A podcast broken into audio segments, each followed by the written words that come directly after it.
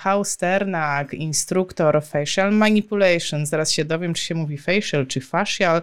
Nigdy nie wiem, czy ja twarzowe manipulacje wypowiem, jakbym miała się porozumiewać z kimś z zagranicy, czy jednak powięziowe. Michał jest nie tylko instruktorem, ale także i praktykiem w tym, czego uczy i prowadzi również bardzo prężnie rozwijającą się klinikę, gdzie pracuje, no cóż, nie będzie to zaskoczeniem, manipulacjami powięziowymi między innymi, ale nie tylko. Michał, bardzo Ci dziękuję, że przyjąłeś zaproszenie do fizjopozytywnych. Jest mi super miło i w ogóle uwielbiam rozmawiać o powięzi i wiem, że e, nasi widzowie również uwielbiają, jak tutaj pojawiają się rozmowy o powięzi. Bardzo dziękuję.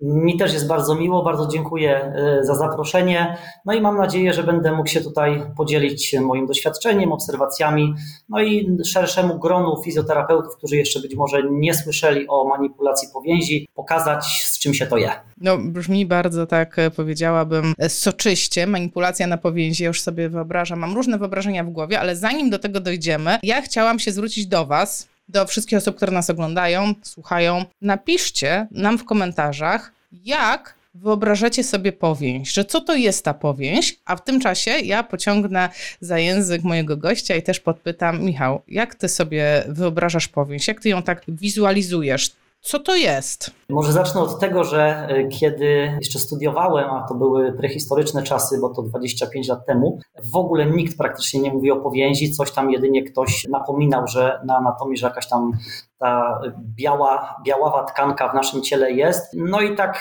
e, ta powięź została gdzieś z tyłu i dopiero około chyba 2010-2009 roku, kiedy dostała się w moje ręce książka Luigi'ego Stecco, czyli ta jego najbardziej znana, która y, roz, jak powiem, rozpropagowała y, metodę manipulacji powięzi poza Włochy, zacząłem sobie tą powięź de facto wyobrażać. I rzeczywiście dzisiaj z perspektywy już y, tych 15 lat, kiedy, kiedy powięzią się zajmuję, mogę powiedzieć, że to jest system komunikacji w naszym ciele. Zupełnie inny niż pozostałe systemy komunikacyjne, czyli tkanka nerwowa, tkanka naczyniowa, tudzież jeszcze e, układ limfatyczny i tak dalej. To jest inny system, który jest, można powiedzieć, pewną matrycą, wokół której wszystko się organizuje. I, I, to potwierdzają też najnowsze badania. Jak również e, myślę, że z praktyki klinicznej widzimy, że ta komunikacja rzeczywiście istnieje efekty terapeutyczne, które czasami są zaskakujące, wskazują właśnie na to, że powiedzmy uwolnienie kostki y, w stopie powoduje reakcję od razu na poziomie kręgosłupa dziowego, nawet barku, czy, czy, czy nawet przeciwległego nadgarstka. Taka, takie sytuacje się mogą zdarzać. Natomiast kiedy, jakby to powiedzieć, pracuję z pacjentem, mam ręce na pacjencie, staram się podążać w mojej wyobraźni, kiedy staram się oddziaływać na różne obszary naszego ciała wzdłuż pewnych połączeń powięziowych, które są opisane, które istnieją, pewne płaszczyzny powięziowe, które można w sekcji wypreparować i one rzeczywiście są pewnymi warstwami, które układają się w naszym ciele i pozwalają innym strukturom na to, aby one mogły się swobodnie ślizgać, przemieszczać. Powięź również daje wsparcie narządom wewnętrznym. Także jest to zupełnie inny model myślenia, jeśli, jeśli mówimy o powięzi, niż model y, taki zero-jedynkowy, który znamy z takiej typowej terapii manualnej. Patrz, tak? przeczytam ci, co napisali nasi widzowie. Karolina napisała, że to błona na mięśniu. Patryk, że jest to sieć, która przeplata nasze tkanki we wszystkich płaszczyznach. Natalia mówi, że też mam spojrzenie z siateczką, jakaś cienka tkanina. Małgosia, coś elastycznego i lepkiego jednocześnie, napakowanego receptorami. E, ja dodam do siebie, od siebie jeszcze swoje wyobrażenie, że to taka sieć glutów, tak, że jedno połączone mhm. z drugim, trochę jak gluty z nosa i że one tak, e, jeden się lepi z drugim. A e, liczę na to, że dodasz coś do tego modelu ta pierwsza i czwarta odpowiedź jest bardzo y, blisko tego, co rzeczywiście ma miejsce. To, w jaki sposób my na szkoleniach przedstawiamy powieść, jest to, można powiedzieć, sieć, która oplata całe ciało, jest, rozciąga się od stóp do głów, od, od y, wewnątrz na zewnątrz, od przodu i od tyłu. I ona ma kilka składowych, ponieważ ma zarówno włókna, które są praktycznie w ogóle nieelastyczne, bo główną składową powięzi jest kolagen, którym rozciągliwości ma prawie co nic. Oprócz tego jest elastyna, która zdecydowanie jest bardziej elastyczna i w niektórych miejscach naszej powięzi jest jej dużo więcej, na przykład w powięzi powierzchownej. Natomiast y, bardzo ważnym składnikiem y, systemu powięziowego, o czym mało kto pamięta, jest tkanka łączna luźna, czyli to jest to, co jest pomiędzy warstwami. Okay? Czyli to jest pewnego rodzaju obszar, w którym dzieje się bardzo dużo rzeczy, bo to tkanka łączna luźna dostarcza substancji do, do komórek. Ona odbiera też substancje od komórek. Ona warunkuje to, czy te warstwy będą się ślizgać. A jeśli będą się ślizgać prawidłowo, to mamy lepszy ruch to narządy mają lepsze możliwości poruszania się, kiedy na przykład się schylamy, skręcamy, ćwiczymy i tak dalej. Stąd y, sama powięź nie może być interpretowana tylko jako błona, która otacza mięsień, czy błona, która gdzieś tam jest powiedzmy jako otrzewna opisywana, czy, czy opłucna, y, czy opony mózgowe, bo to też jest powięź wszystko. Więzadła są powięzią, y, troczki są powięzią, ale to jest coś więcej i to, co my robimy w manipulacji powięzi, to przede wszystkim oddziałujemy na tkankę łączną luźną, ponieważ e, podejrzewam, że wielu może terapeutów zarzucać, e, że nie da się rozciągnąć kolagenu i to się w pełni zgadza. Nie da się rozciągnąć kolagenu i to, co my robimy, absolutnie nie rozciągamy kolagenu. My upłynniamy tkankę łączną luźną. Ja powięź mogę porównać troszkę do takiej zupy, do rosołu, w którym makaron to są włókna kolagenowe i elastyna w zależności od proporcji, w zależności od tego, o jakiej powięzi mówimy, ale mamy zupę, w której pływają oka tłuszczu, prawda, w której są jeszcze tam inne, powiedzmy, e, składniki rosołu, jakaś marchewka, jakaś pietruszka i to są te elementy, które są w tkance łącznej luźnej rozpuszczone, różnego rodzaju komórki, które są tam bardzo istotne, na przykład fibroblasty, mastocyty, to są, to są komórki układu e, odpornościowego. I teraz możemy sobie wyobrazić, że jeśli ten rosołek jest ciepły, to on jest płynny i te nasze makaroniki mogą się poruszać we wszystkie strony, możemy sobie je wyjąć, włożyć i tak dalej. Natomiast kiedy ten rosół zastyga, kiedy go wsadzimy do lodówki, robi się z tego galareta i wielu wypadkach w naszym ciele, w pewnych przestrzeniach między warstwami powięzi właśnie mamy do czynienia z takim zastygnięciem tej, tej e, tkanki łącznej luźnej. My to nazywamy w manipulacji powięzi densyfikacją, czyli zgęstnieniem tkanki łącznej luźnej. No i wtedy zaczynają się problemy, ponieważ ona, ta densyfikacja, upośledza ślizgi e, względem siebie poszczególnych warstw powięziowych, a to przekłada się za chwileczkę na upośledzenie ruchu. A ponieważ, tak jak tam jeden z obserwujących napisał, że jest to tkanka, która jest naszpikowana receptorami, no to możemy sobie wyobrazić, co się będzie działo, tak? kiedy się tkanka nie rusza, a my próbujemy wykonać ruch. Momentalnie receptory będą drażnione i będzie się pojawiać ból.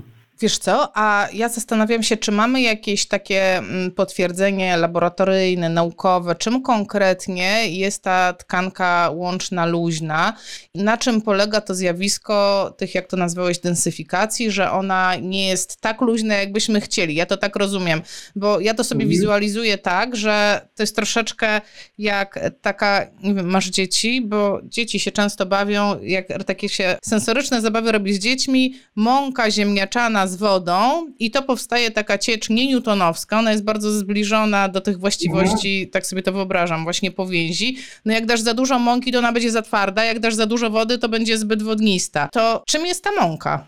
Może Dokładnie. inaczej, albo co...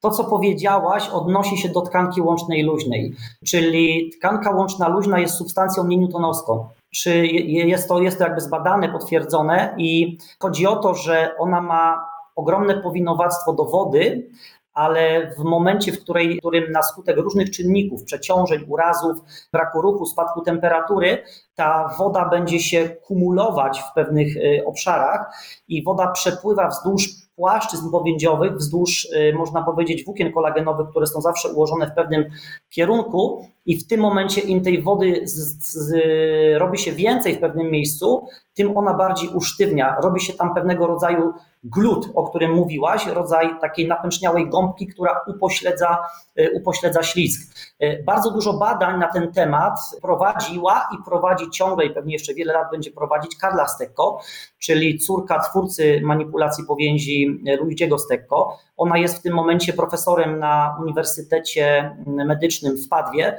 Ona jest profesorem anatomii, jest oczywiście y, również lekarzem i, i, i też wykładowcą manipulacji powięzi i ona od 20 lat prowadzi badania nad, y, nad powięzią. Wydała kilkaset już do tej pory artykułów, które są publikowane w najlepszych magazynach medycznych na świecie. Również wydała bestseller, który się okazał właśnie bestsellerem, czyli Atlas y, powięzi mm, człowieka w 2015 roku i ona na kilkuset stronach opisuje cały ten system, w jaki sposób to jest y, zorganizowane, popierając to oczywiście badaniami, popierając to oczywiście y, zdjęciami sekcyjnymi. Ta tkanka łączna luźna jest to pewien ekwiwalent układu limfatycznego, można powiedzieć. To, co my nazywamy limfą, to, to jest tkanka łączna luźna, bo to jest płyn poza łożyskiem naczyniowym, który w naszym ciele się rozprzestrzenia. I teraz, jeśli sobie uświadomimy, że krew w naszych naczyniach to jest około powiedzmy 5-6 litrów, to możemy sobie wyobrazić, że tkanki łącznej luźnej jest około 15-18 u grubszych, bardziej bym powiedział otyłych osób, to jest nawet do 20 litrów. Stąd y, możemy sobie wyobrazić, jakie ona ma znaczenie dla naszego ciała, dla naszego zdrowia.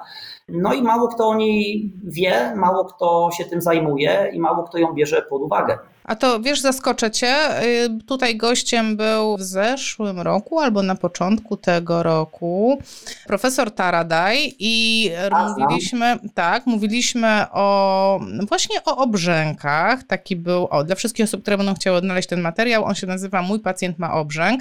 I wtedy profesor powiedział wprost, y, robimy te masaże pneumatyczne, ponieważ my chcemy właśnie przepychać limfę właśnie powięzią. I podkreślił to, że to nie tylko naczynia, więc to wydaje mi się, już taka się wiedza robi powolutku. Dokładnie.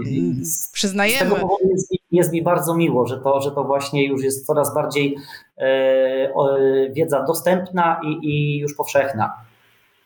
No dobrze, wiesz, ja sobie wynotowałam tutaj kilka rzeczy, bo tak ciekawo mówiłeś, że nie śmiałam ci przerwać, ale zobacz, powiedziałeś, że to jest troszeczkę jak taka zupa, jak ta zupa jest ciepła, e, no to jest bardziej elastyczna, lejąca i tak dalej, a jak zimna, to w drugą stronę. Czy można to przełożyć tak samo na powięź? E, tutaj pytam konkretnie o wpływ temperatury na powięź. Wiesz, dostałam takie pytanie ostatnio na szkoleniu i po prostu to pytanie zbiło mnie z nóg. Asia, ale ja słyszałam, że jak się ogrzeje powięź, to ona sztywnieje. A mnie zawsze się wydawało, że to jest jednak na odwrót i zawsze, że tak. raczej ogrzewamy tkankę, żeby się e, rozluźniła. No to jak to jest? To już rozwiąż ten problem. Oczywiście e, w momencie, w którym rozgrzewamy tkankę, e, ona się upłynnia.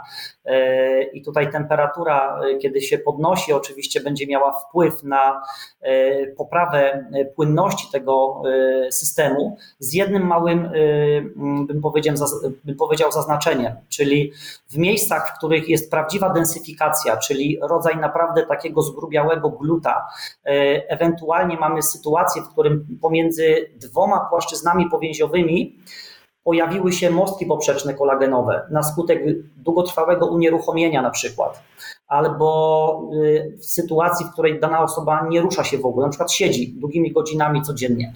I teraz w tym miejscu najpierw ta tkanka gęstnieje, a jeśli się tam nic nie zmienia, pojawiają się poprzeczne mostki kolagenowe między, między warstwami, żeby się ona wzmocniła, no bo jest potrzebna do, do stabilnego powiedzmy siedzenia, tak?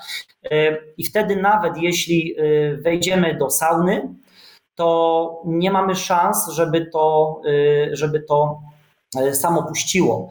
Y, nawet rozgrzewanie miejscowe, powiedzmy jakimiś termoforkami czy jakimiś innymi rozgrzewającymi, nie wiem, maściami, nie da efektu trwałego. To będzie tylko chwilowe i to będzie tylko na zasadzie pewnego przeciwbólowego działania. Natomiast jeśli chcemy, aby to się utrzymało dłużej, musi zadziałać czynnik mechaniczny, który spowoduje, y, można powiedzieć, rozbicie tego gluta, czyli będziemy musieli tutaj zadziałać czynnikiem poprzez kompresję, poprzez ruch w różnych kierunkach, tak aby rozprowadzić tą densyfikację i tak aby na nowo mogły się ułożyć nowe włókna kolagenowe, ponieważ kiedy wróci ruch, kiedy ten ruch y, u pacjenta przywrócimy, Fibroblasty, czyli komórki, które tworzą kolagen, zaczną go układać zgodnie z liniami naprężeń.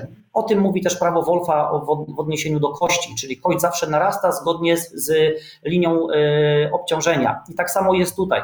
Czyli najważniejsze przy manipulacji powięzi, czy pracy w ogóle z powięzią, żeby efekt był trwały, to nie jest tylko upłynnienie systemu i uwolnienie restrykcji w tym, w tym systemie, tylko jest wprowadzenie później fizjologicznego ruchu, aby system mógł się przeorganizować w następnych tygodniach i później miesiącach.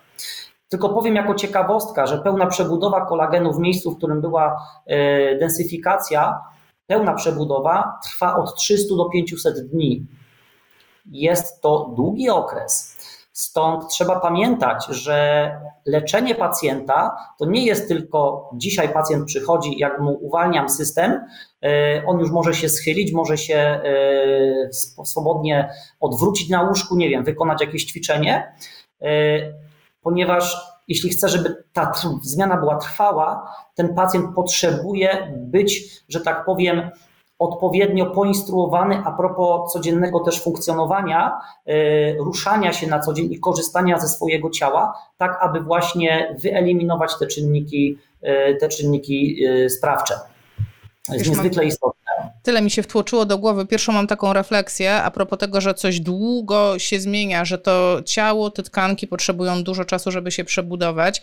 E, w neurologii spotkałam się z taką hipotezą, bo to jest absolutnie niepotwierdzone. My nie wiemy, jak jest naprawdę, ale z taką hipotezą, że jeżeli mamy zmiany strukturalne na skutek unieruchomienia z różnych powodów neurologicznych, MPD, udar, cokolwiek się wydarzyło, tak? Osoba była unieruchomiona i rzeczywiście zbudowała tą swoją kontrolę posturalną na utworzeniu tych restrykcji tkankowych, e, no to żeby odwrócić ten proces, to zajmie nam to tyle czasu, ile on się tworzył, tak? Czyli jeżeli ta osoba tak w cudzysłowie zamarzała 3 lata, to 3 lata będziemy ją w cudzysłowie odmarzać, czyli 3 lata będzie musiała funkcjonować w zupełnie innych wzorcach. Nie wiem, czy się przechylisz do czegoś takiego, czy to brzmi w ogóle dla ciebie prawdopodobnie. Ja myślę, że tutaj trzeba dwie rzeczy jakby odróżnić od siebie, czyli Sytuacja, w której pacjent ma uraz jakiś, powiedzmy skręcenie kostki albo jakieś tam złamanie e, kostki, dostaje opatrunek gipsowy albo szynę i nie używa tej kończyny przez kilka tygodni. I to są idealne warunki do powstawania densyfikacji i powstawania e, sklejeń na poziomie e, systemu powięziowego, tak? czyli upośledzenie ślizgu pomiędzy pomiędzy warstwami.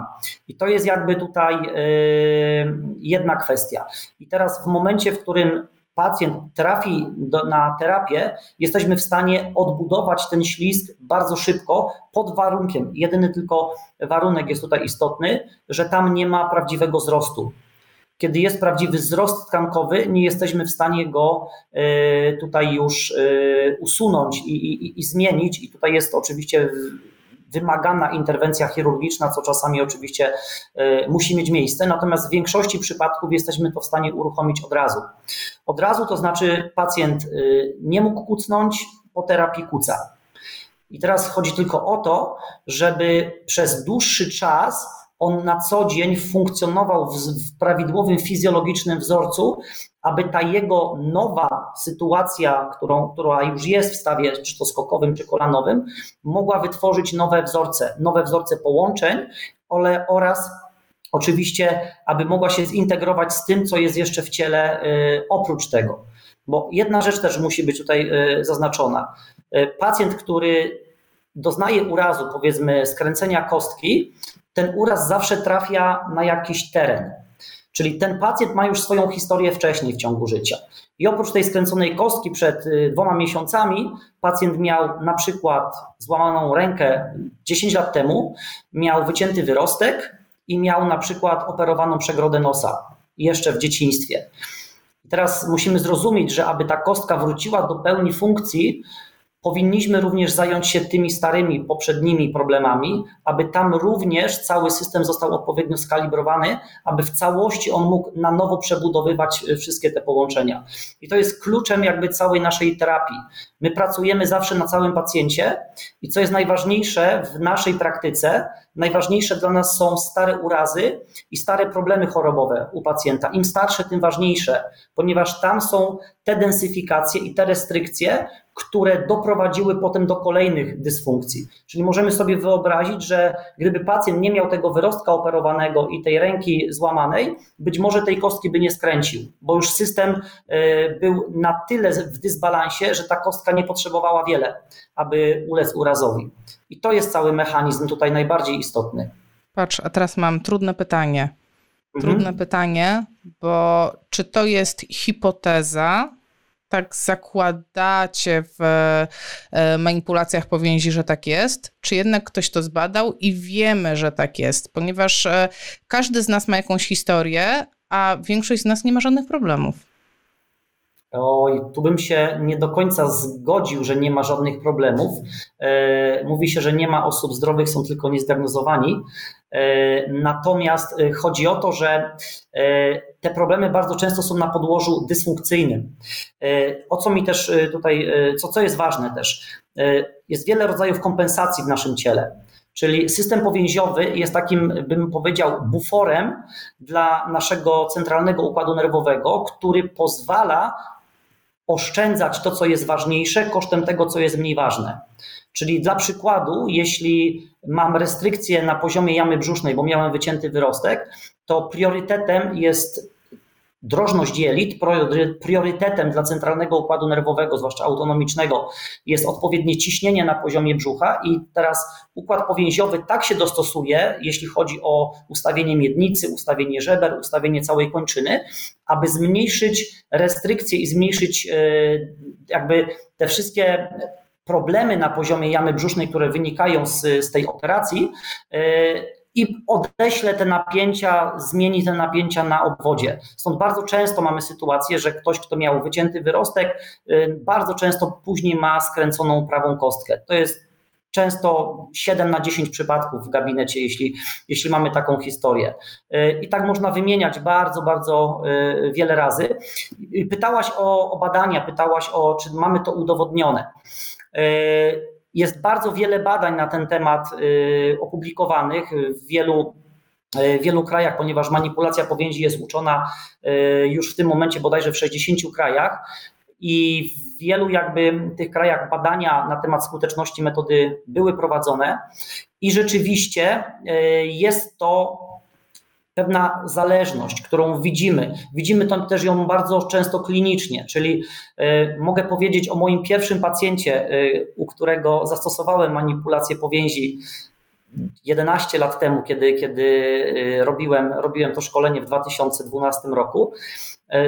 Po powrocie ze szkolenia Dokładnie z, pierwszy pacjent, którego miałem w poniedziałek, to był pacjent z bólem promieniującym od uda do, e, od pośladka, przepraszam, przez udo do e, kostki, czyli taka typowa rwa. I mówię, dobrze, to nie będę mu tu nic zrobił w plecach, nie będę nic tu kombinował, zobaczę, y, co wyjdzie, jeśli zapytam go o stare problemy i urazy. I wyobraź sobie, że najstarszym urazem było rozcięcie łuku brwiowego. Przed y, wieloma laty, jako, jako dziecko, przewrócił się i miał tutaj rozcięty, rozcięty łuk brwiowy, tam była dosyć spora blizna. I wyobraź sobie, że po uwolnieniu tutaj punktu y, nad y, okiem, to się, ten punkt się nazywa retrocp1, y, tak dla ciekawostki powiem, pacjent był w stanie schylić się praktycznie w 90%. I to było dla mnie, taki, to był taki, dla mnie taki moment, w którym zrozumiałem, że dostałem narzędzie, którego jeszcze nie rozumiem do końca, ale chcę się go nauczyć, ponieważ to był szok, który przeżyłem ja, a chyba jeszcze większy przeżył pacjent no bo bez dotykania samej e, kończyny, bez e, jakiejś pracy na, na kręgosłupie, uwolniliśmy całe napięcie idące od oczu, które się zaczyna na tym poziomie i kończy się na rozcięgnie podeszwowym stóp. To jest tak zwana sekwencja tylna, która jest jednym łańcuchem napięcia i wszystko, co się dzieje na górze, ma wpływ na dole i vice versa. To też było zbadane przez Roberta Schleipa, e, nie wiem, czy kojarzysz to nazwisko, E, jeden z największych badaczy, e, badaczy systemu powięziowego. On też wykazywał powiązania pomiędzy napięciem bodajże Achillesa albo mięśnia brzuchatego łydki, do końca nie pamiętam, e, na, wpływ na więzadło karkowe i napięcie więzadła karkowego. Stąd też myślę, że takie efekty terapeutyczne wskazują, że jesteśmy w stanie udowodnić i też jakby upierać się też przy tym, że pacjent, który ma stare problemy i one w jakiś sposób upośledzają jego globalną funkcję systemu powięziowego, będzie narażony na kolejne albo na pojawienie się dysfunkcji albo dolegliwości bólowych właśnie związanych z tymi starymi problemami. Wiesz, brzmi, e, nie ukrywam, brzmi bardzo kosmicznie i brzmi tak mhm. wręcz hmm, jak, no, jak no, totalnie nieprawdopodobnie. Gdzie można o tym poczytać? Taki jakiś e, konkret. Wiesz, bo są osoby, które muszą e, sobie przeczytać, e, potrzebują konkretu. Czy, czy ktoś to sprawdził, czy to są kliniczne doświadczenia? Jak to wygląda? Czy są jakieś takie rzetelne badania naukowe, które mówią, tak, rzeczywiście widzimy te połączenia, faktycznie jedno jest połączone z drugim i mamy wpływ, bo na przykład spotkałam się z taką opinią, no tak, tak, tak, Aśka, możemy wpływać jednym punktem na drugi, ale jest to w granicach 20 centymetrów a dalej już te napięcia się nie przenoszą, tak? Mhm. Mamy takie badania. No i teraz pytanie, gdzie znaleźć źródło tego, o czym mówisz? Czy to jest typowa klinika? Nie, nie, nie, to nie jest typowa klinika. Na pewno będę każdego odsyłał do badań Karlistekko i atlasu, przede wszystkim i atlasu y, anatomii powięziowej człowieka. Tam jest naprawdę chyba 350 stron na ten temat y, i ona przytacza tam dziesiątki różnego rodzaju badań swoich i, i, i też innych osób. Jest sporo artykułów również, które mm, opisują skuteczność terapii. Między innymi tutaj nasi y, instruktorzy z Polski takie artykuły pisali, czy to doktor Ciechomski, czy to Paweł Malicki, który publikował też swoje doświadczenia w pelviperinology. Ja robiłem badania dotyczące wpływu manipulacji powięzi na krótkowzroczność nabytą u dzieci. Te badania będę opisywał na kontemie właśnie, będę przedstawiał wyniki tych badań i artykuł jest już napisany, będzie, będzie publikowany. Jeśli nie pod koniec tego roku, to na początku przyszłego, bo to nie jest już ode mnie zależne, bo on jest wysłany do Włochów, do Antonio Stecco i oni jakby już tym się zajmują to mogę powiedzieć między innymi ze swojego doświadczenia, ze swoich badań, które prowadziłem. Udało mi się u dzieci, grupa 24 dzieci z krótkowzrocznością nabytą, udało mi się w ciągu dwóch lat prowadzenia terapii, tych sesji było kilkanaście, w ciągu dwóch lat udało mi się spowolnić postęp wady o ponad 60%. Stąd y, myślę, że jest to też dosyć ważny argument, w którym pokazujemy, że jesteśmy w stanie nie tylko manipulacją powięzi wpływać na typowe takie dolegliwości, jak y, ból kolana, rwa kulszowa, czy, czy jakieś problemy z barkiem, ale też na problemy trzewne. I te właśnie problemy trzewne, y, powiem Ci, że one dopiero często zaskakują i dają efekty, które, których byś się nie spodziewała. Prosty przykład, brak wzrostu kostnego. Nie zrasta się przez trzy miesiące kość, która jest w zespoleniu. Okay? O, to ja tak miałam. I teraz ja tak miałam, zaczynamy pracować. Dokładnie. I teraz y, jest odpowiednia procedura postępowania, cała analiza związana z y, badaniem i, i, i, z wnioskowaniem klinicznym. I jeśli tą procedurę zaczynasz stosować, jesteś w stanie bardzo szybko poprawić ukrwienie, ukrwienie kości. Tylko trzeba wiedzieć, które tkanki są z tym powiązane, jakie punkty są z tym powiązane i w jaki sposób oczywiście to połączyć, żeby odpowiednio oddziaływały przede wszystkim na autonomiczny układ nerwowy, bo brak wzrostu kostnego to jest y, nadaktywność autonomicznego układu nerwowego, jest obkurczenie naczyń, y, pacjent jest w ciągłym napięciu i, i nie masz, nie masz y, ukrwienia i drenażu. Stąd naprawdę zachęcam wszystkich do, do y, zgłębienia tematu y, i z doświadczenia powiem, tak, no, y, my tutaj w Solcu Zdroju, gdzie, gdzie pracuję, mamy 600 czy 700 mieszkańców, może 500 kuracjuszy, którzy tutaj przyjeżdżają. Nas jest tutaj 12, mamy 8 gabinetów i mamy grafik wypełniony na wiele tygodni do przodu. Stąd też to też pokazuje, że gdyby ta terapia nie była skuteczna, gdyby ta terapia nie, nie działała, no to pewnie y, ci pacjenci by do nas nie przychodzili, więc myślę, że y, to też jest najlepszy dowód. Zresztą umówmy się, my jesteśmy po to, żeby pacjent czuł się lepiej. Ja gdzieś z drugiej, na, na, na drugim y, miejscu stawiam, czy coś ma potwierdzenie naukowe, czy nie ma. Oczywiście to jest ważne, EBM jest, jest istotny, aczkolwiek EBM nie do końca jest do udowodnienia w terapii manualnej. Myślę, że z, jeśli znasz y, profesora Taradaja, to on też tutaj ma podobne zdanie, ponieważ w bardzo mocnym stopniu terapia manualna jest pewnym mm, działaniem subiektywnym tak od strony terapeuty, jak i od strony pacjenta. I jest coś między terapeutą a pacjentem, co jest niemierzalnego. i tego nie da się zbadać. Nie zrobisz idealnie podwójnej ślepej próby jeszcze randomizowanej w terapii manualnej. To nie jest lek, nie da się. No ale zobacz, wszedłeś już tutaj na taki grunt, terapia manualna, manipulacje powięzi. I jak słyszę terapia manualna, to od razu mi się odpala w głowie taki program, o jakieś klik, klik na stawach, jakieś ciach, wybierz e, luz, trachnij. E, tutaj słyszę manipulacje powięzi, jak słyszę manipulacje, to od razu wybierz luz, trach, trach, Nie, nie, nie, pacjent nie. nastawiony. Jak wygląda ta manipulacja powięzi? Co to jest ta No. manipulacja powięzi? To jest ten czas, żebyś nam powiedział. Jest to działanie manualne polegające na upłynnieniu tkanki łącznej luźnej, która uległa zgęstnieniu. Tak mówi y, dokładnie regułka. Czyli poprzez użycie kilku narzędzi, które mamy.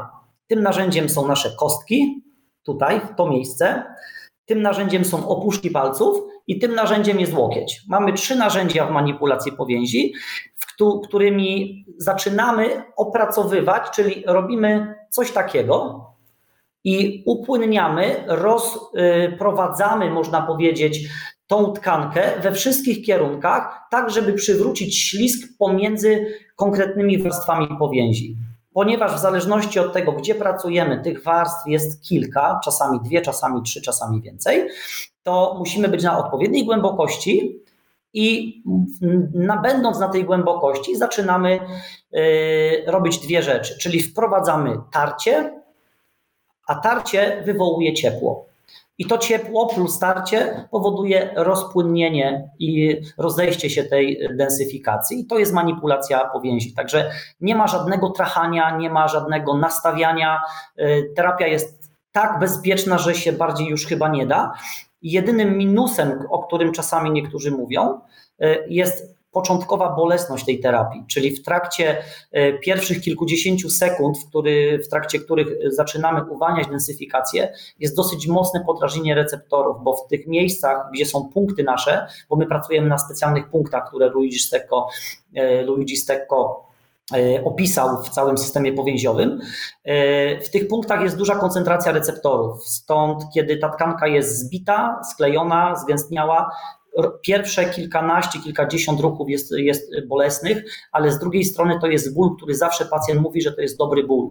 On ma poczucie, że to jest ból uwalniający i bardzo często, kiedy zaczynamy upłynniać tą tkankę, można powiedzieć, że wywołujemy znajomy ból pacjenta i to jest dla nas pierwsza, najważniejsza wskazówka, że jesteśmy w dobrym miejscu, że pacjent mówi, o dokładnie pan wywołuje ten mój ból, czyli ja wiem, że jestem w miejscu, które e, tworzy te, te dolegliwości, z którymi pacjent przyszedł.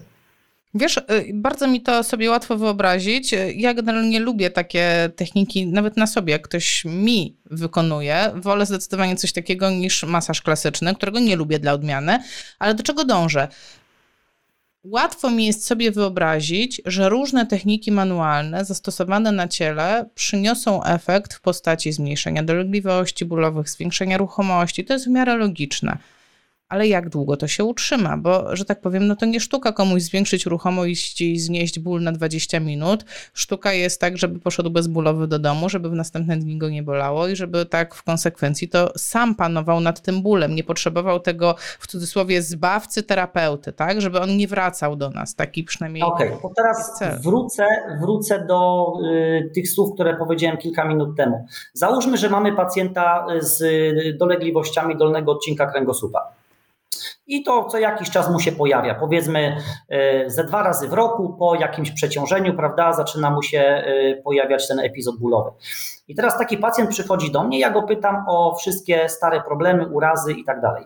I teraz, jeśli ja tylko zajmę się samym jego kręgosłupem i samymi tymi dolegliwościami, czyli podejdę klasycznie, zbadam jakiś, znajdę jakiś punkt spustowy, uwolnię napięcie w tym punkcie, nie wiem, zmanipuluję staw krzyżowo-biodrowy, cokolwiek tam zrobię, będzie z reguły dobra reakcja.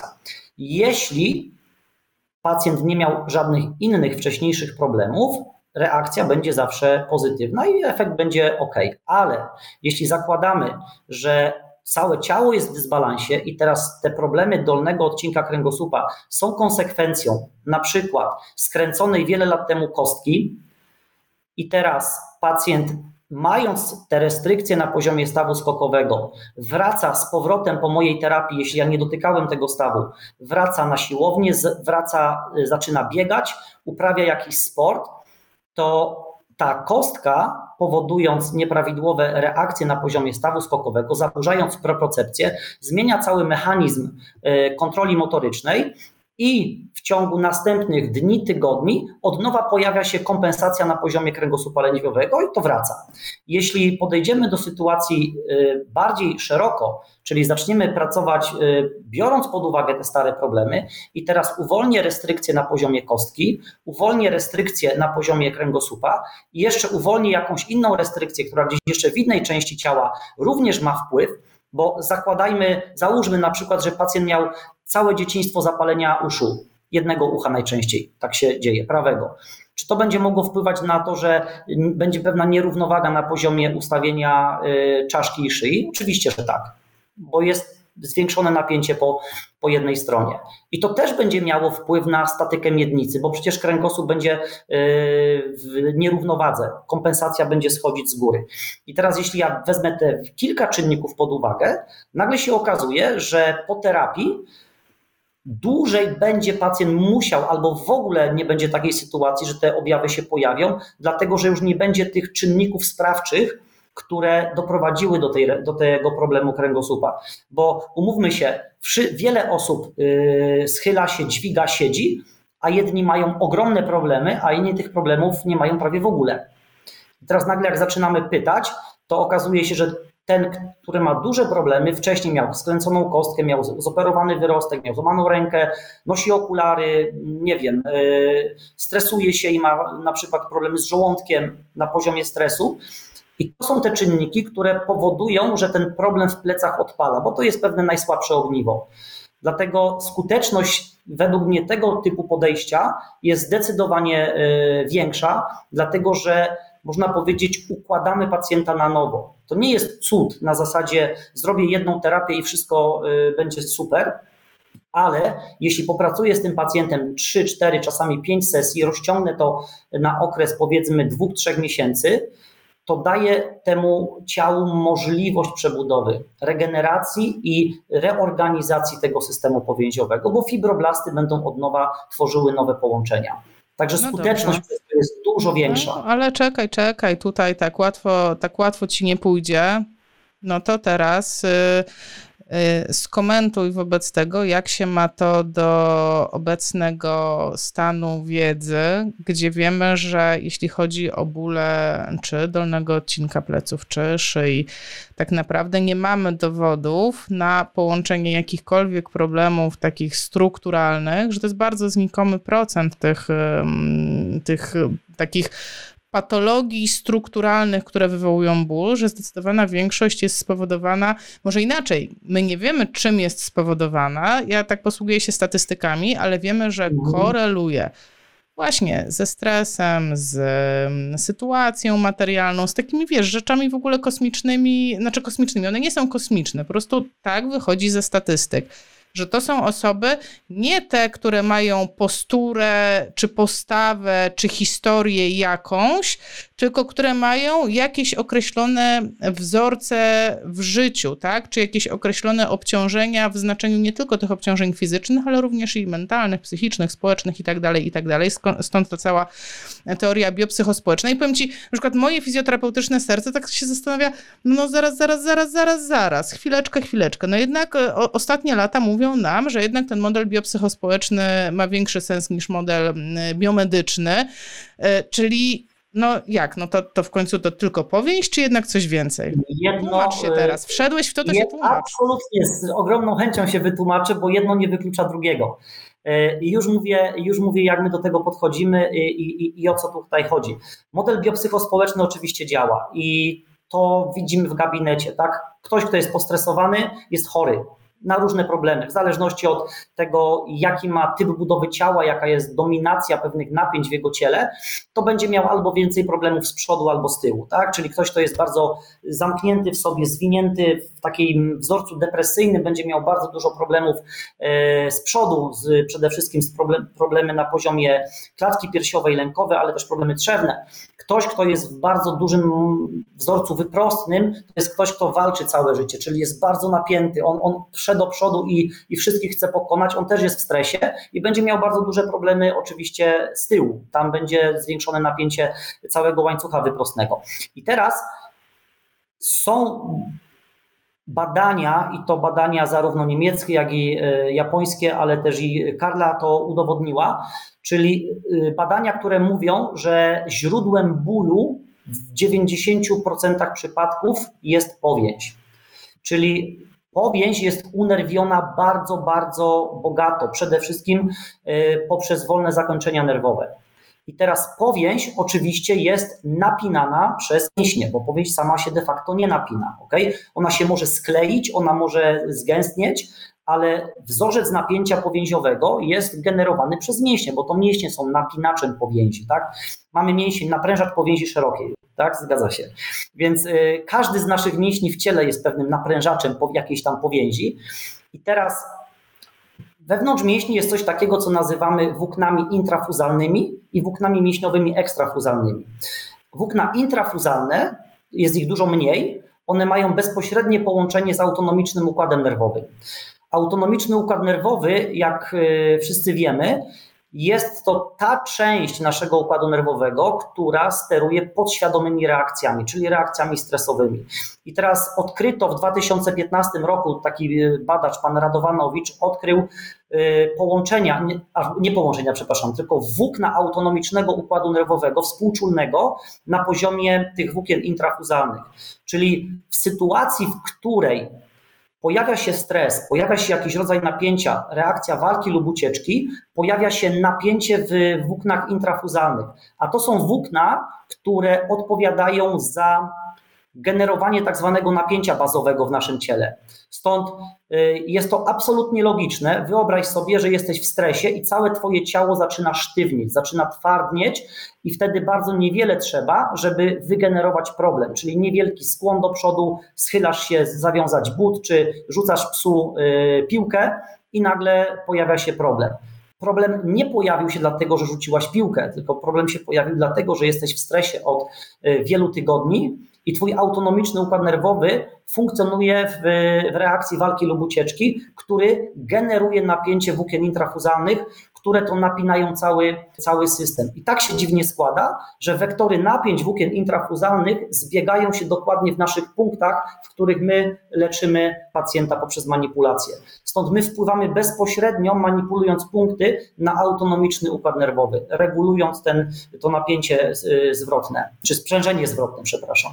Będziesz prowadził jakieś warsztaty na konferencji, czy tylko, czy tylko wykład tak. będziesz miał? Będę, miał prowadził, będę prowadził warsztaty z weryfikacji ruchowej, co prawda, czyli będziemy uczyć, w jaki sposób yy, znaleźć w ciele pacjenta główny obszar, który można powiedzieć sieje na zewnątrz, tak? Sieje problemem.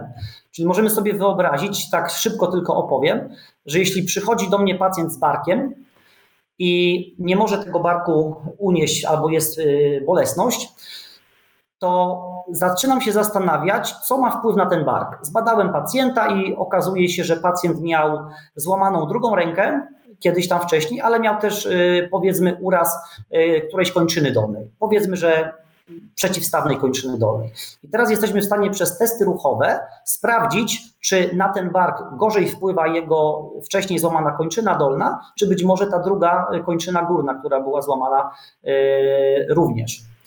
I okazuje się, że poprzez weryfikację ruchową bardzo szybko jesteśmy w stanie sobie wykluczyć, co jest yy, wtórne, a co jest pierwotne. I jeśli ja widzę, że pacjenta kończyna górna, której nie może podnieść, przyszedł do mnie z bólem, dużo gorsza jest, w sensie jest słabsza albo pojawia się większy ból, kiedy pacjent obciąża tą 20 lat wcześniej złamaną nogę, to jest wniosek logiczny. Obciążanie prawej nogi osłabia mi lewą rękę. Jeśli ja pacjenta posadzę i sprawdzam, i w tym momencie ręka jest silniejsza, to co mi to mówi? Że jak wyłączę kończynę dolną, ręka jest silniejsza. I pacjent mi mówi, że zaczyna go boleć bark, kiedy sobie pobiega albo poćwiczy przysiady. Kropka do kropki, kropka do kropki i zaczynamy myśleć. Brzmi e, dla mnie kosmos. Tak ci powiem szczerze, kosmos. Ja dlatego jadę, ja zobaczę, ja muszę to poczuć. Zapraszam. Jest to, jest to totalnie dla mnie. Mm, takie totalnie kosmiczne, tak bym powiedziała. Napiszcie mi na mhm. czacie, proszę, e, czy dla was to są oczywistości, czy dla was też, e, też to jest takie e, wow, ale o co chodzi, tak? Muszę to sobie poukładać w głowie. Możesz mi, możesz mi wierzyć, że pierwszy raz, kiedy właśnie miałem tego pacjenta, który się nie mógł schylić i mu rozmasowałem, uwolniłem mu tutaj punkt nad okiem, no to to był też dla mnie wtedy ogromny kosmos. Nie wiedziałem, co się wydarzyło, ale stwierdziłem, że chcę się tego nauczyć.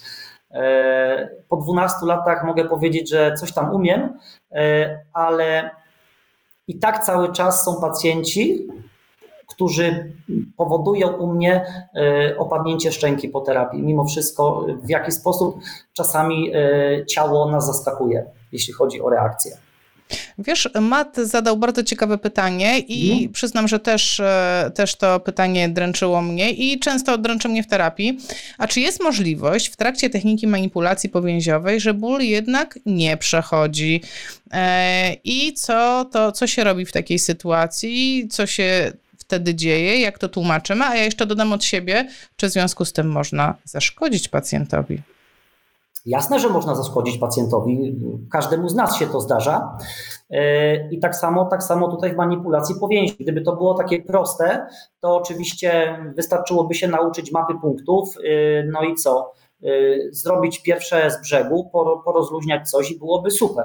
Okazuje się, że to tak łatwo nie jest. Teraz y, w jaki sposób y, my pracujemy, żeby zminimalizować ryzyko y, uszkodzenia? Przede wszystkim najważniejszy jest cały protokół badania i terapii, czyli mamy bardzo konkretną, szczegółową kartę badania, którą wypełniamy najpierw.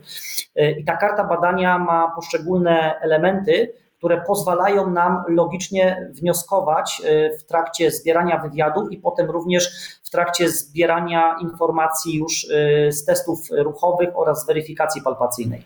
I dzięki temu jesteśmy w stanie bardzo zawęzić obszar poszukiwań, czyli zawsze można powiedzieć, staramy się w trakcie badania i terapii znaleźć te obszary w ciele, które powodują najwięcej problemów. I uwolnienie tych obszarów momentalnie zmienia e, całą reakcję pacjenta. I teraz mamy taki bardzo częsty problem. Mianowicie, dla przykładu, zespół ciasnoty podbarkowej.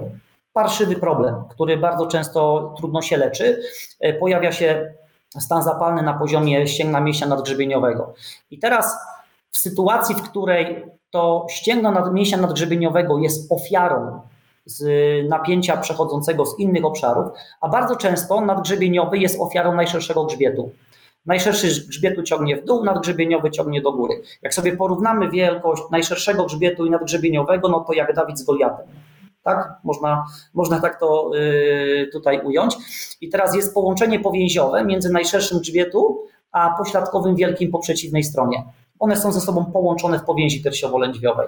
Pośladkowy wielki łączy się z pasmem biodrowo-piszczelowym, dochodzi do kolana i tam mówmy się, że pacjent miał, pacjent miał y, skręcone kolano ileś tam lat wcześniej. I teraz tym szlakiem przez pasmo pośladkowy wielki, najszerszy grzbietu, napięcie dochodzi do barku. Pacjent rzucił y, psu y, piłeczkę i się zrobiło ałaj. I teraz, kiedy zacznę manipulować nadgrzebieniowy, to strzeliłem do strażaka, który gasił pożar. Ok? I będzie gorzej. Pacjent już do mnie nie wróci więcej, bo e, nie będzie się mógł ruszyć przez parę dni.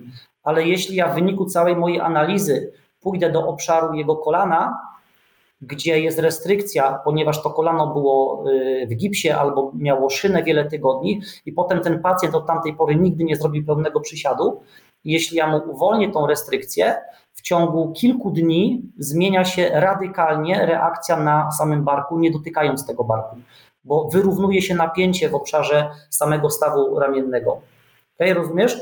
Więc w widzisz tym momencie. Wzrok, widzisz mój wzrok? Kosmos. Dla mnie to jest kosmos. tym momencie wszystko się zmienia.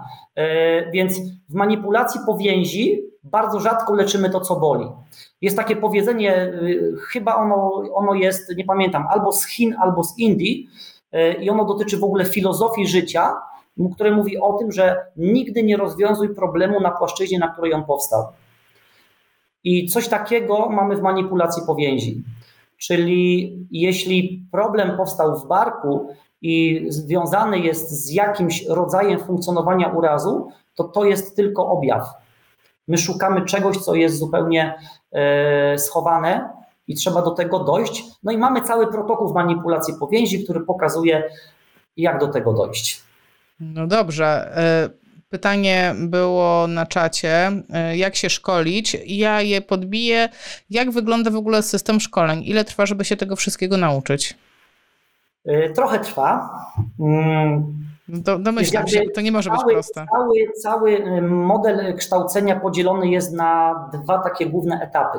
Pierwszy etap dotyczy modelu związanego z narządem ruchu. Drugi etap to jest y, tak zwany moduł trzewny, związany oczywiście z leczeniem problemów y, narządów wewnętrznych. I oczywiście ten pierwszy jest takim wstępem do dalszego rozwoju, ponieważ na tym pierwszym, jakby to powiedzieć, uczymy wszystkich y, jak, się, y, jak wyglądają wszystkie karty do gry, a potem dalej już uczymy grać w te karty. Tak? Czyli e, oczywiście na pierwszych modułach uczymy się punktów bardzo szczegółowo, uczymy się testowania ruchowego, uczymy się całego wnioskowania klinicznego, wypełniania karty badania i to są dwa zjazdy trzydniowe. Tak zwany level 1 y, to są dwa zjazdy i potem level 2 to są też dwa zjazdy. Czyli w sumie cztery zjazdy to jest aparat ruchu. I później mamy kolejne y, dwa levele, czyli level trzeci i level czwarty, które dotyczą problemów narządów wewnętrznych.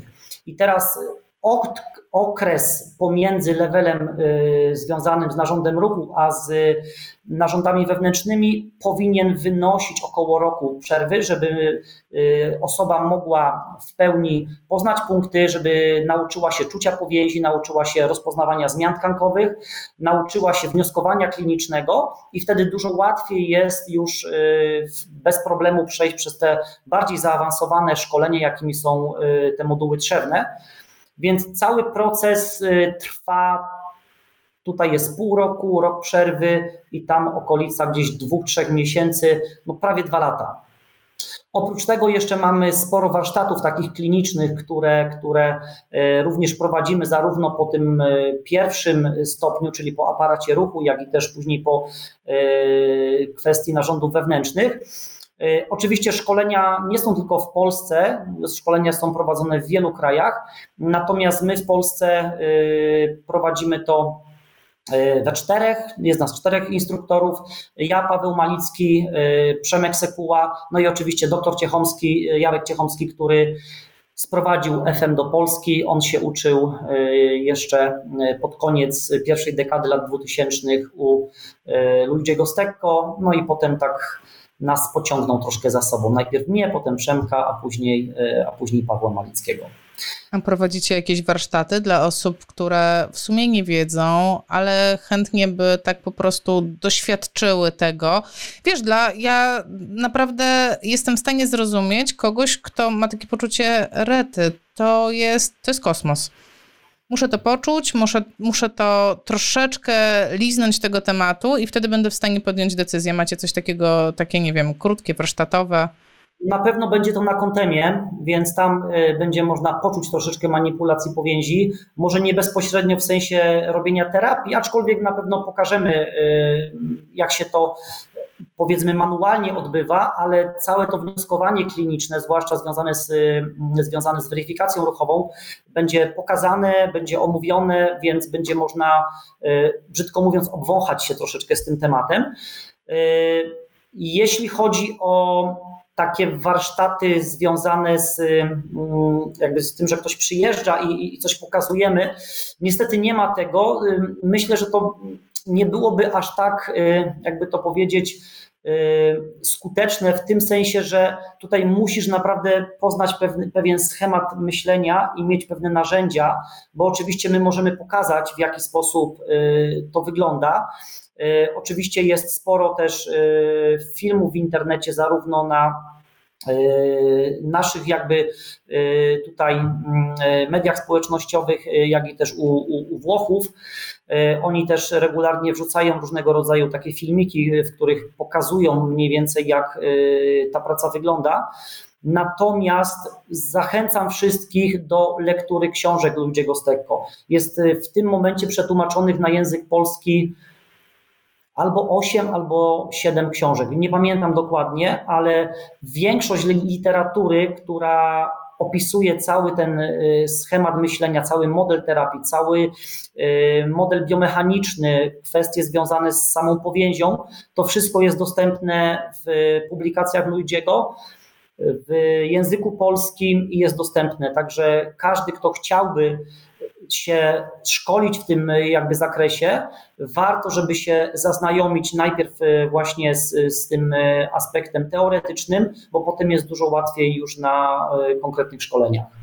Ja jeszcze tak dodam od siebie, jeżeli ktoś ogląda albo słucha tego materiału i już jest po listopadzie 2023, no to Kontema w 2023 już się odbyła.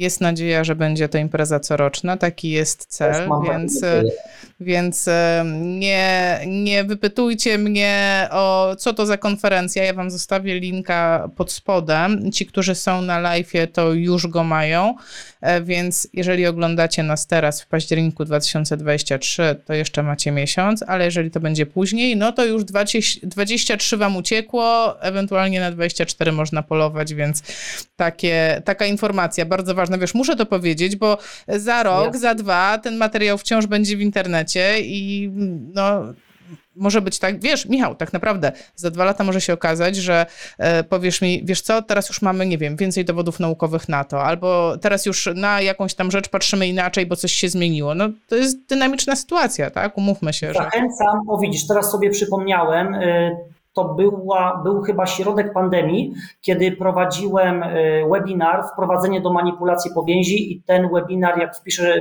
wpiszą sobie Twoi widzowie e, Wprowadzenie do manipulacji powięzi Michał Sternak, ten materiał jest e, na YouTubie. Wspaniale. I to jest półtorej godziny wykład łącznie z prezentacją terapii. To ja go podlinkuję i będziecie mieli łatwo do znalezienia, żeby nie skakać już sobie zapisuję już, tak, do manipulacji powięzi. Dobrze. E, nie wiem, czy zorientowałeś się, nie wszyscy to tak wyczuwają. Tak, minęła godzina, więc ładnie nam, ładnie nam poszło zgrabnie.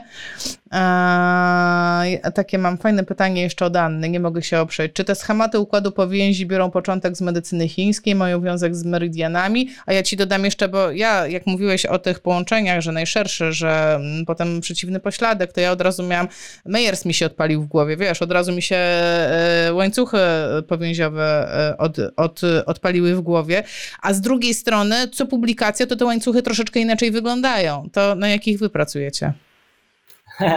E, my pracujemy na tak zwanych sekwencjach mięśniowo-powięziowych, które są opisane przez Luigiego Stecco i później opisane również przez Carles Tecco w swoich badaniach. Natomiast Luigi tego nie ukrywa absolutnie i też wydał książkę na ten temat, czyli Manipulacja powięzi a medycyna chińska, dlatego że Luigi na wczesnym etapie rozwoju własnej metody on stosował y, medycynę chińską, w sensie akupunkturę. Y, I większość punktów, które my leczymy w manipulacji powięzi, to są punkty, które pokrywają się z punktami akupunkturowymi. Nie są to jeden do jednego i nie są to wszystkie. Natomiast Luigi stworzył, y, można powiedzieć, mm, protokół, który tak upraszcza, że tak powiem, skomplikowane meandry medycyny chińskiej, y, że jesteśmy w stanie osiągać naprawdę genialne efekty, nie wgłębiając się w te bardzo zawiłe zakamarki związane z y, całą diagnostyką i z całą nomenklaturą medycyny chińskiej. Y, wystarczy tylko powiedzieć, że przed pandemią regularnie w Chinach stacjonowało, że tak powiem, przynajmniej dwóch instruktorów z Włoch, którzy uczyli Chińczyków manipulacji powięzi. Potem oczywiście w trakcie pandemii to wszystko ustało, ale od nowa się to zaczyna odbywać. I co roku, kiedy mamy zjazd instruktorów manipulacji powięzi i też jest wtedy mm, Światowy Kongres Manipulacji Powięzi coroczny w czerwcu e, w Padwie, w drugi weekend czerwca zawsze, e, przynajmniej kilkanaście do kilkudziesięciu osób z Chin zawsze jest i oni są zachwyceni i bardzo zaangażowani w zrozumienie de facto, na czym polega ich medycyna w ujęciu zachodnim, w tym sensie, e, że jest ktoś, kto tłumaczy, jak funkcjonują meridiany, jak funkcjonują e, poszczególne e, punkty w odniesieniu do tego, w jaki sposób anatomia i fizjologia to może wytłumaczyć. Również embriologia, bo Luigi również bardzo dużo pisze na temat embriologicznego uzasadnienia swoich założeń do, do terapii i na poziomie embriologii wyjaśnia również medycynę chińską. Widzisz, e, tutaj e, przyglądam się jeszcze ostatnie pytania, pisze e, Tomek, chyba ci nie ułatwimy wyboru, bo Tomek się pyta, że idzie, idzie jest zapisany na kontemę i ma do wyboru dwa warsztaty, twoje i doktora Ciechomskiego i on nie wie. Ja ci współczuję Tomek tego wyboru. Ja, naprawdę, ja mówię szczerze, ja ci współczuję. Decyduj chłopie. Ja też nie podpowiem, dlatego że będę między młotem a kowadłem. Y, za dużo Jarkowi zawdzięczam, a y, nie chcę też tutaj, y, no, że tak powiem, być w niekomfortowej sytuacji. Natomiast będą warsztaty oczywiście tak zorganizowane, że będzie można się między nimi przemieszczać i wiem, że ja chyba ten warsztat będę prowadził dwa razy z tego, co mi się wydaje. Nie chcę skłamać, ale chyba tak to jest zorganizowane, że e, ci, którzy jednego dnia będą na jednych warsztatach, drugiego będą dnia mogli iść na inne, czyli będzie się, będą się mogli wymieniać po prostu. Patrz, a ja mam taką złotą odpowiedź na takie pytania. Sama ją wymyśliłam. Jeśli, bo to się tyczy wszystkiego, warsztaty, kursy, czasami jest jedno szkolenie czterech instruktorów, tak jak u was, tak? E, I ktoś się pyta, a do kogo, a do kogo? Ja mówię, znajdź sobie osoby w internecie. Każdy, w tej chwili praktycznie każdy instruktor gdzieś jest znajdowalny w internecie. A to na z jakiejś konferencji jest wykład, a to jakiś webinar. Znajdź te osoby, posłuchaj troszkę i zobacz, która do ciebie trafia, która mówi językiem, który do ciebie przemawia, która ma tą energię, ten taki vibe, który jest twój. Ja chodzę z założenia, że jak jest ta dobra energia między instruktorem, no to i ta nauka lepiej idzie. A no, program w takich ustrukturyzowanych szkoleniach, no on z definicji jest podobny, no bo on musi być podobny, bo inaczej po co by ci była certyfikacja, jak, jak ty byś uczył zupełnie czegoś innego niż inni instruktorzy z twojej metody. Dokładnie. Tak samo jest manipulacji powięzi, program jest ustandaryzowany, ale oczywiście każdy instruktor ma swoje doświadczenie, pewne swoje flow, ma też swój specyficzny sposób prowadzenia zajęć, ale program zawsze musi być zrealizowany, jak to się mówi. Ostatnie pytanie od Mateusza. Czy warto przed kursem iść na dobry kurs anatomii palpacyjnej? I nie chodzi o to, że nie znam anatomii, tylko o tą palpację, żeby być już takim przygotowanym, że wszędzie tym paluszkiem znajdziesz. Znaczy tak. Jeśli będziesz chciał się nauczyć palpacji systemu powięziowego, to na kursach anatomii palpacyjnej tego nie uczą i to jest inny rodzaj palpacji. E, jeśli masz problem z poruszaniem się po ciele pacjenta, żeby doskonale się orientować, gdzie jest który mięsień, gdzie przebiega jakiś nerw, y, gdzie jest jakieś więzadło, to warto kurs anatomii palpacyjnej odbyć. Natomiast na pewno My bardzo dużo będziemy zwracać uwagę na wszystkie szczegóły anatomiczne. Tej anatomii palpacyjnej u nas jest bardzo dużo w trakcie e, szkoleń, w sensie poszukiwania danego punktu, tych wskazówek, e, tych wszystkich sposobów na, na odnajdywanie poszczególnych struktur pokazujemy bardzo wiele, bo najważniejsze jest dotarcie do tego dokładnie miejsca, które ma być leczone. A to nie są duże punkty, one mają dwa, czasami jeden centymetr kwadratowy, także trzeba być w bardzo precyzyjnym e, miejscu, stąd jeśli nie czujesz się pewnie w dobrej anatomii palpacyjnej, warto to zrobić, ale na pewno nie pod kątem znajdowania problemów w systemie powięziowym, bo, bo tego na anatomii palpacyjnej się nie nauczymy. Patrz, grande finale, e, pytanie finałowe, tak zwane kończące. Jedna złota porada dla osób, które chciałyby zacząć pracę z powięzią, ale niekoniecznie jeszcze gotowe są na, pe na pełen kurs. Ha, zastanawiałem się y, kiedyś. Y, tutaj y, mam takich kilku podopiecznych, w sensie moich znajomych, znaczy to są znajomi moich, mojej córki, bo, bo akurat są na studiach i są fizjoterapeutami. I tutaj była taka dyskusja właśnie, na co iść, jakie szkolenia i tak dalej, i tak dalej. I teraz myślę, że bardzo ważnym elementem w rozwoju każdego młodego fizjoterapeuty jest to, aby ćwiczyć rękę. I tutaj to jest najważniejszy element, czyli jeśli masz możliwość dotykania, jakkolwiek by to nie zabrzmiało, oczywiście, pacjentów, niech to będą na początku członkowie rodziny, niech to będą znajomi, ale ćwicz swoją rękę. Ta ręka, im będzie miała więcej kontaktu z pacjentem, tym będzie bardziej wyczulona na bardziej subtelne zmiany. To, co mogę powiedzieć, powięź ma bardzo często subtelne zmiany, bardzo subtelne zmiany. To nie jest zablokowanie nagle y, zakresu ruchu y, o połowę. Czasami to jest bardzo delikatne wrażenie, które cię ciągnie w pewne miejsce. E, to jest wrażenie, które czasami jest, nawet bym powiedział, nieuchwytne, ale czujesz, że tam coś się dzieje. I teraz ta wrażliwość palpacyjna, ta wrażliwość ręki jest tutaj najważniejsza. Powiem tylko, że takim mottem manipulacji powięzi jest taka łacińska sentencja manus sapiens potens est. Ręka myśląca ma wielką moc. I tym aspekcie mogę jakby doradzić każdemu, żeby nauczyli swoją rękę myśleć, ale też czuć od razu, bo też czująca ręka ma wielką moc i to doświadczenie jest największe wtedy i efekty terapeutyczne są największe wtedy, kiedy czujesz, że tam ciało pacjenta wymaga interwencji. Można mieć najlepszą wiedzę, można mieć yy, najlepsze szkolenia, ale jeśli masz drewnianą rękę, to niestety za wiele się nie uda temu pacjentowi e, pomóc. I druga moja sentencja, taką, e, taka rada, e, którą mogę dać też każdemu młodemu fizjoterapeucie, pamiętaj, żebyś wiedział, co robić, a nie żebyś robił, co wiesz. I to jest też bardzo istotne, bo chodzimy na wiele kursów, wiele szkoleń się odbywa, gdzie uczonych jest dziesiątki, setki, czasami tysiące technik, i teraz przychodzi ten terapeuta do gabinetu, ma tego pacjenta i po prostu stosuje techniki. Ja bym wolał, żeby nie stosował nawet dwóch technik, żeby czasami położył tylko tą rękę, ale w odpowiednim miejscu.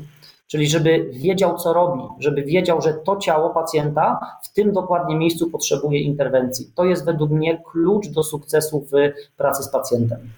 Super. Bardzo Ci dziękuję.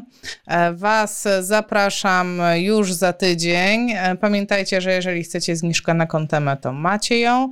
E, Michał, no a my się widzimy w listopadzie. Ja to muszę zobaczyć na własne oczy, po prostu nie. Zapraszam serdecznie. Zapraszam serdecznie. Było mi bardzo miło. Bardzo dziękuję Ci, Jasiu, za zaproszenie. No i do zobaczenia w takim razie. Pozdrawiam wszystkich. Cześć. Cześć, trzymajcie się.